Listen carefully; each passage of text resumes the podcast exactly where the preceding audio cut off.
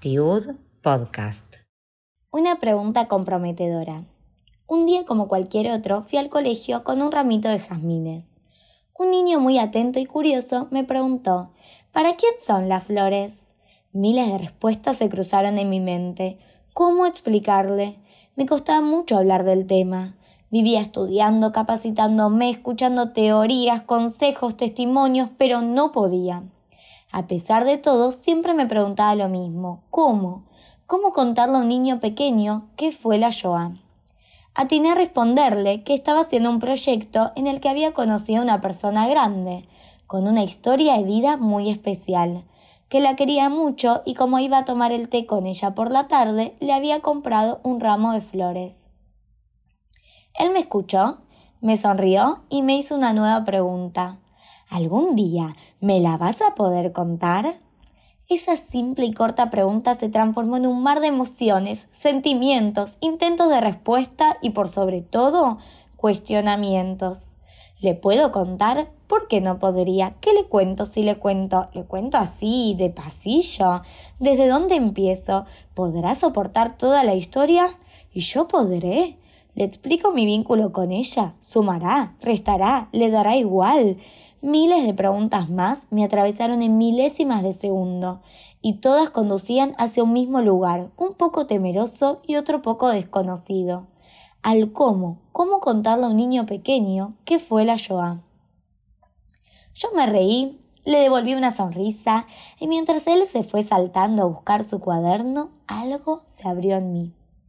Esa persona grande, con una historia de vida muy especial, es una sobreviviente del holocausto, con la cual me juntaba cada jueves a las cinco de la tarde para conocerla, entender lo que vivió durante aquel tiempo, generar un vínculo y así convertirme en su aprendiz, para que las futuras generaciones puedan escuchar su historia y conocerla a través de un relato testimonial que transmita su esencia como persona. En cada encuentro conversábamos acerca de la Shoah, pero por sobre todo de nuestra vida, familias e intereses. Ella me preguntaba por mi trabajo y yo le compartía orgullosa las ocurrencias de mis queridos estudiantes. Una tarde, pero no como cualquier otra, con la pregunta de aquel niño en mi cabeza quise saber ¿Nunca escribiste tu historia para chicos chicos? A lo que me respondió ese va a ser tu trabajo. Ahora tenía un doble compromiso, como aprendiz y como morá. Sí, escribir su historia para niños. Pero esos niños, para mí, tenían nombre y apellido, edad y colegio, mis alumnos. El tiempo pasó y este compromiso volvió a quedar guardado dentro de mí, escondido, pero ya tenía la llave. Al año siguiente, llegó el momento de planificar Yom HaShoah y el desafío de crear un nuevo proyecto para tercer grado. Curiosamente, ese día me perdí. Tomé un colectivo equivocado, no encontraba el camino correcto para llegar al colegio junto a mis compañeros, quienes ya estaban ahí. Siempre escuché que cuando uno se pierde en un viaje encuentra los mejores lugares, y en esa búsqueda de calles encontré algo mucho más valioso. Un recuerdo, un doble compromiso, una respuesta que le debía a aquel niño un relato que tenía que escribir para chicos chicos, una vida entera que tuve la oportunidad de escuchar en primera persona por alguien que respeto, admiro y me cambió la forma de ver la historia. Al llegar al colegio con mucha sensibilidad y los ojos llorosos, mis compañeros preocupados intentaban calmarme por haberme perdido. Sin embargo, yo solo tenía una cosa que decir. Y si contamos la historia de la sobreviviente de la cual soy aprendiz, sobrevivió. Ella y toda su familia, la conozco. Podemos transmitir quién es, cómo es, cómo vive actualmente, su deseo, mensaje para el futuro. Podemos... No logré terminar la frase que me dijeron un montón de cosas que no pude descifrar ni recuerdo, pero que podríamos resumir en un sí gigante. Empecé a escribir con ella y mis pequeños en el corazón, buscando transmitir su esencia como persona, además de su historia y por sobre todo el gran mensaje que ella suele dar a las futuras generaciones sobre la libertad y el cuidado del prójimo. Yoma Yoabe Akbura. Día sensible, día emocionante, día particularmente especial. Chicos, chicas, hoy les quiero contar sobre una mujer valiente que quiero y admiro profundamente, que vivió un momento muy triste de la historia y logró seguir adelante. Juntas hicimos un proyecto que se llama Proyecto Aprendiz, en el cual ella me contó su vivencia durante la Shoah para poder continuar con su transmisión. Pero lo más importante que tengo acá en el corazón para compartir con ustedes es que pude conocerla a fondo. Esta gran mujer se llama Eva y como ella siempre dice, se llama Eva igual que yo. ¿Es verdad esa historia? ¿Quién es? Espera, espera, ¿qué historia? La ansiedad y emoción eran mutuas, compartidas y potenciadas. ¿Por dónde comenzar, no? Por el principio encendí la pantalla y allí estábamos en el pizarrón, proyectadas en un abrazo, Eva y yo. No pasó medio segundo que me preguntaron por qué estábamos vestidas iguales. Luego de una pequeña risa, les dije, el día que nos contaron que íbamos a hacer el proyecto juntas, yo estaba muy nerviosa y no nos llamaban, no nos llamaban hasta que escuché Eva y Eva. Cuando nos vimos, lo primero que hicimos fue reírnos. Nos habíamos vestido exactamente iguales. Blusa fucsia, pantalón negro, zapatos negros, dos Evas de ojos grandes y celestes.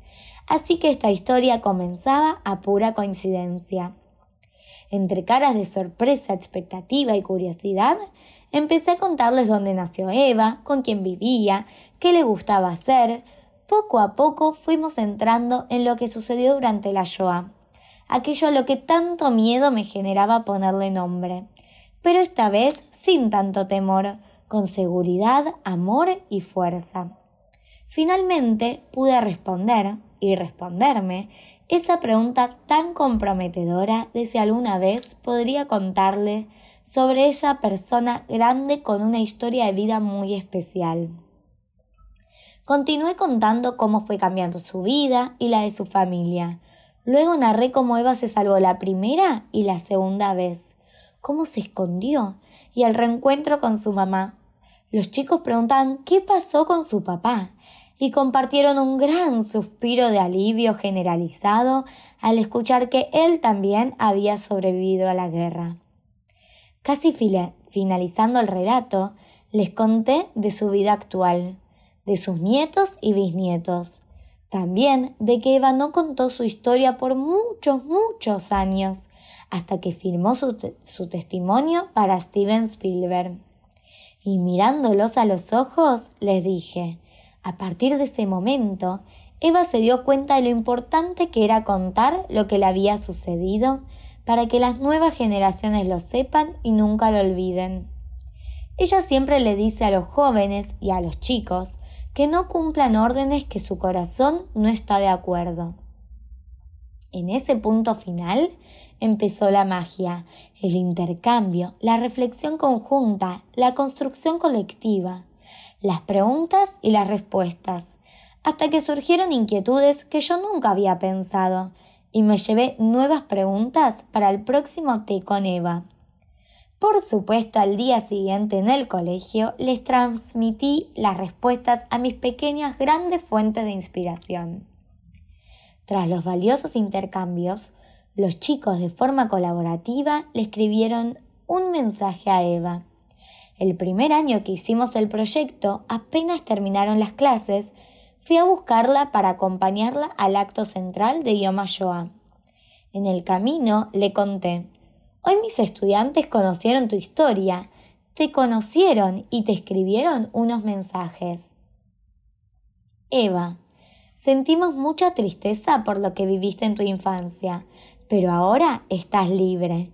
Gracias por contar tu historia a Eva y que ella nos la pueda contar, porque la mantuviste en secreto por mucho tiempo. Y ahora podemos aprender un poco más y cómo ayudar a los demás lo vamos a transmitir a través de las generaciones. Qué triste historia. Qué suerte que te curaste, que pudiste volver a tu casa con tus papás y qué bueno que estés bien. Tenés mucha suerte. Sos muy inteligente, muy valiente y tu historia es muy importante. Ahora estás libre y tranquila. Disfruta de este momento de fantasía. Gracias por confiar en nosotros y contarnos tu historia. Qué hermosos que son. Qué lindo todo lo que me escribieron. Se los agradezco de corazón, me contestó muy emocionada. Los chicos crecen, pasan de grado en grado, pero cuando nos cruzamos en los pasillos siempre me preguntan cómo está Eva, si la estoy viendo, incluso si se dio la vacuna contra el COVID.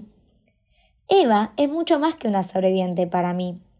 Esa pregunta de aquel niño curioso fue mucho más que una pregunta. Y esta historia también parece que es mucho más que una historia. Trascendió realmente más de lo que en su momento pude imaginar.